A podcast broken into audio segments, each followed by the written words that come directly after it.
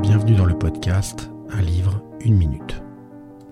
Aujourd'hui, Le Diable de Léon Tolstoï. Le monde est fait de coïncidences. Alors que je refermais La Nuit de Valogne, qui nous narrait le procès de Don Juan orchestré par ses anciennes victimes, j'ouvrais cette petite nouvelle de Tolstoï qui nous raconte les affres vécues par Eugène Irtenieff, jeune propriétaire terrien dans la Russie de la fin du 19e siècle qui, avant d'épouser la jeune Lise, émaille son célibat de rencontres furtives et charnelles avec Stepanida, une jeune paysanne de son village. Mais la chair est faible, comme nous disent les dévots. Bien que les conditions matérielles et spirituelles d'Irtenieff et l'arrivée d'un enfant devraient lui permettre d'aborder le futur avec sérénité, le désir incontrôlable pour Stepanida revient le consumer avec la régularité du ressac. Dans le cas des femmes de Don Juan, comme dans celui de notre héros, c'est une pulsion irraisonnée qui les guide.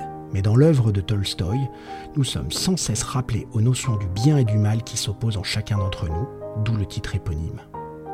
Pour s'apaiser, seules trois options s'offrent à Eugène.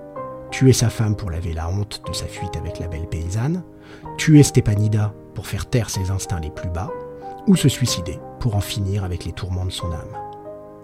Je ne suis clairement pas un expert de Tolstoï, mais je ne qualifierais pas cette nouvelle d'une œuvre majeure. C'est à tout le moins une plongée instructive dans la Russie bigote, un peu surannée et anachronique du XIXe siècle.